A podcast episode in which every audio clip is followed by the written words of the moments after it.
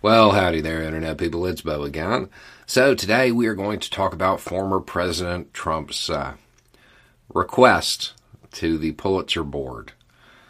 Um, the former president sent a letter to the organization that gives out the Pulitzer Prize demanding that they rescind the prize they awarded to the Washington Post and the New York Times in 2018 for their coverage of possible Russian collusion. Um,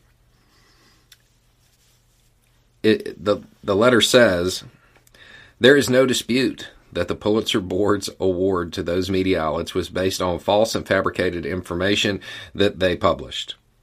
The continuing publication and recognition of the prizes on the board's website is a distortion of fact and a personal defamation that will result in the filing of litigation if the board cannot be persuaded to do the right thing on its own, like find the votes. I'm joking, that's not in there. I made that part up.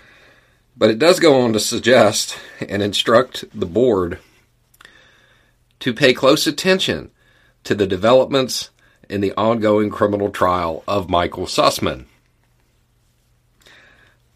Now, I'm not a Pulitzer Prize winner or anything, but I know he got acquitted. uh, Sussmann was the uh, former attorney for the Clinton campaign back in 2016. Um, and Trump has apparently fallen for the the the bad habit of believing his own propaganda. The Durham investigation uh, did not produce what he said it was going to for years, um, and their first criminal prosecution resulted in the, the key figure being acquitted. Um, Trump really is at this point, he is turning into Grandpa Simpson um, writing letters to the Pulitzer Board is, I mean, that's interesting. I can't wait till he writes to Baskin Robbins to suggest that 31 flavors is too many and too confusing, and they need to remove a few. Um, th- this is a big upset for the Trump crowd.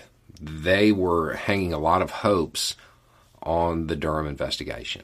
They were hanging a lot of hopes on being able to deflect from the Mueller investigation with this, because all of this stuff is going to come back up in any future campaigns. So this was their their moment to be able to say, look, that that never even should have happened because they lied. You know, this attorney lied, and that's what started all of this moving. And the jury found that he did not lie. Um, now, I have to assume that this letter was sent prior to Sussmann's acquittal. Uh, I, I, would hope, anyway.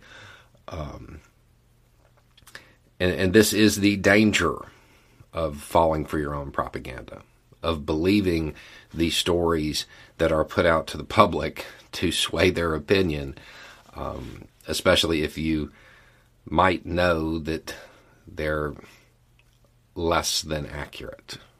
Um, it, it can't be easy to be a, a Trump supporter right now. That's all I have to say. Anyway, it's just a thought. Y'all have a good day.